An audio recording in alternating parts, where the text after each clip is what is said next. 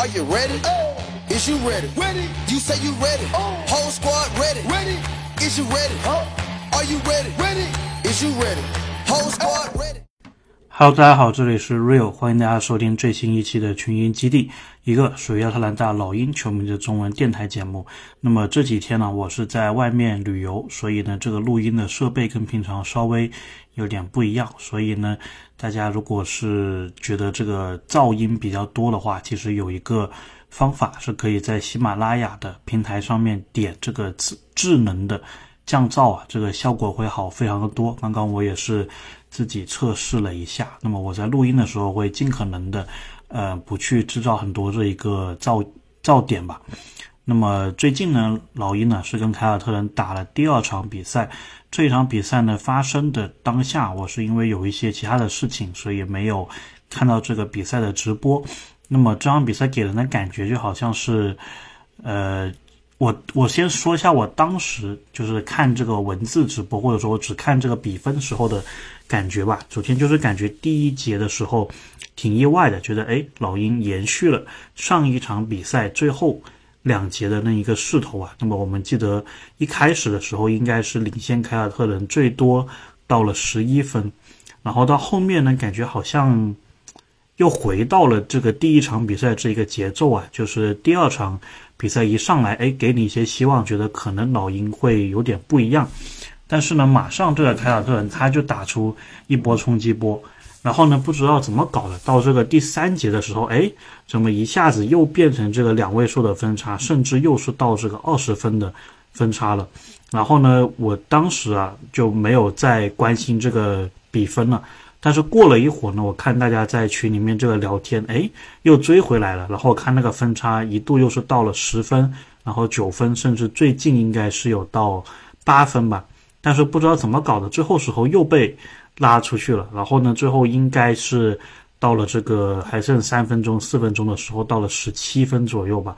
那么最后虽然追回来一些，但是已经是无关比赛的一个胜负了。那么刚刚我也是在。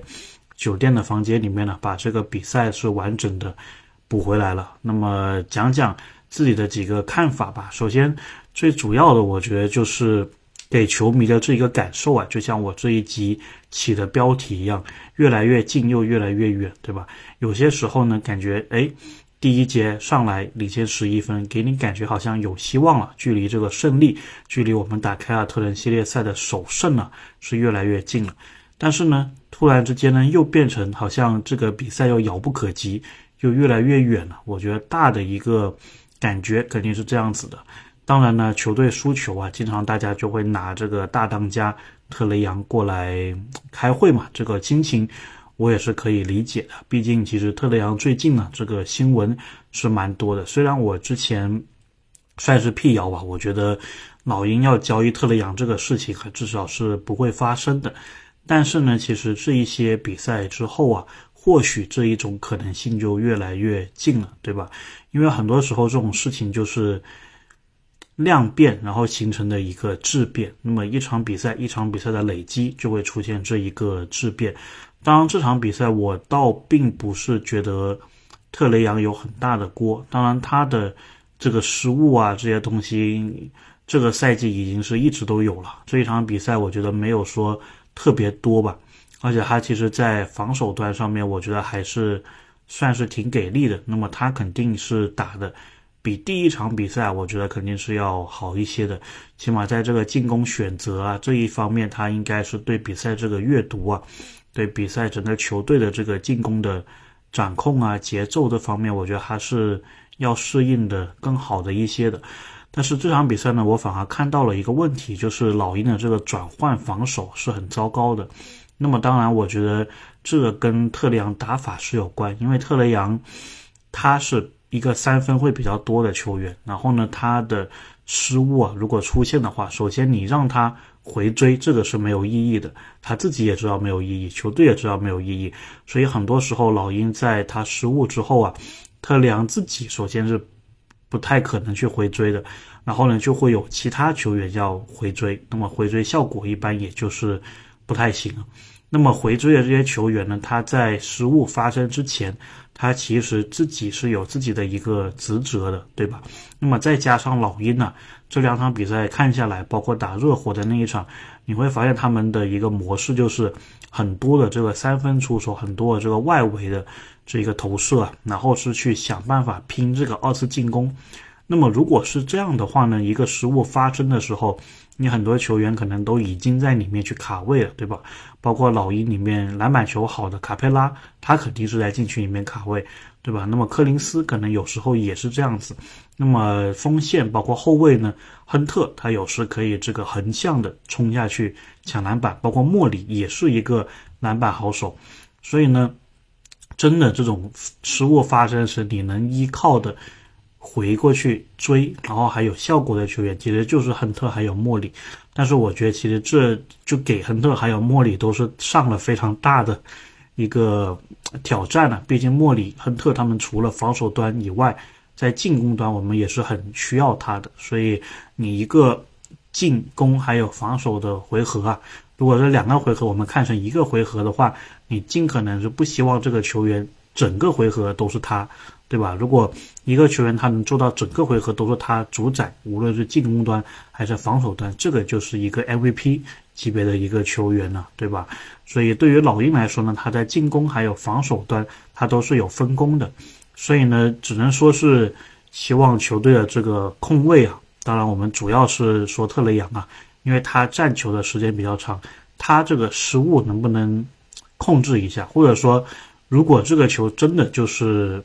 打不进去了，能不能用一个就是不会伤到自己转换防守的一个方式去结束这个回合？就比如说，如果这个比赛进攻回合二十四秒快到了，然后实在这个球出不来，能不能想办法冲进去造一个犯规？或者如果这条路走不通的话，你也可以试一下一个远投三分，因为毕竟卡佩拉、柯林斯、亨特甚至莫里他们在篮底下。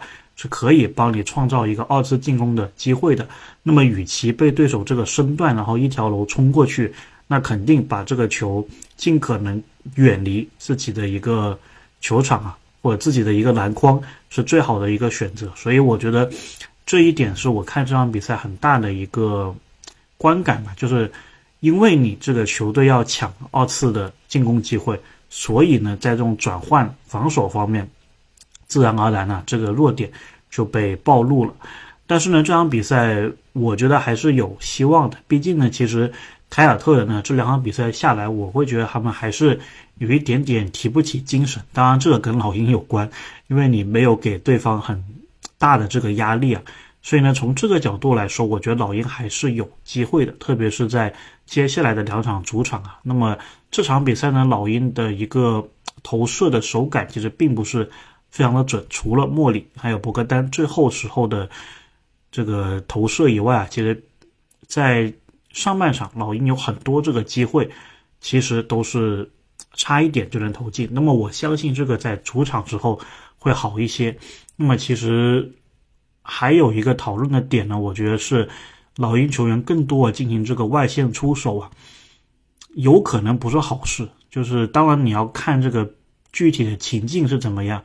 因为我记得之前好像是皮尔斯还是麦克米兰他们说过，就说我们的球员呢 settled for three，就说我们就以投三分安定下来了。这个意思就是说，你尽可能少的去攻击这个篮筐，而是做最容最容易的一个进攻选择，就是在外线投三分，对吧？因为你不用杀进去里面，然后你甚至。退防的时候呢，也能更快一些，所以有些球员呢，特别在客场的时候，他就会更多的用这个外围投射，而且这个也是 NBA 一个趋势嘛，毕竟你投进了，这个得分的效益啊，期待值还是更高一些的。但是呢，有些主教练他就会认为，如果你打很多这样的球啊，其实说明球员的心态上是比较放松的，他并没有说动脑子，然后去。拼搏，对吧？去想我怎么样去冲这个进去，或者说用其他的一个得分手段，而是说，哎，干脆投个三分好了。就是如果老鹰的球员他们三分出手多啊，是因为这个心理的话呢，我会比较担心。但是呢，结合到斯内德啊，他其实是一个挺强调三分出手，还有进攻轮转团队篮球一个主教练，这一点呢，我倒暂时不觉得会是一个问题。当然，我们得持续的观察下去。总之，这两场比赛下来呢，当然是越来越接近了，对吧？距离我们可能会拿到了第一场胜利。那么，我也觉得老鹰回到主场之后，肯定角色球员的表现呢是会好一些。比如没怎么发挥的这个萨迪克贝，还有就是很靠手感的亨特，甚至这个柯林斯啊，还有特雷杨。我觉得他们在主场的表现应该是会反弹一些的，所以呢，很多人也是说啊，就说这个系列赛一般来说，无论什么系列赛，只要客队还没有赢球，就还没有真正的开始。所以呢，第三场比赛对于老鹰来说是非常的关键的。当然，你说整个系列赛，我们是不是真的期待老鹰会逆转凯尔特人？这个肯定很难，对吧？但是我觉得面对这个强队啊。你应该也是有办法能够跟他们拼一下的，即使你的阵容可能有短板，即使你的这个大比分呢已经落后，我觉得如果这个阶段你能够赢一场甚至两场的话，对接下来这个球队应该怎么改造，做怎么样的战术调整，还有打法的一个适应呢，我觉得都是有莫大的帮助的。那我们就第三场比赛之后再来聊一聊，我们下期再见。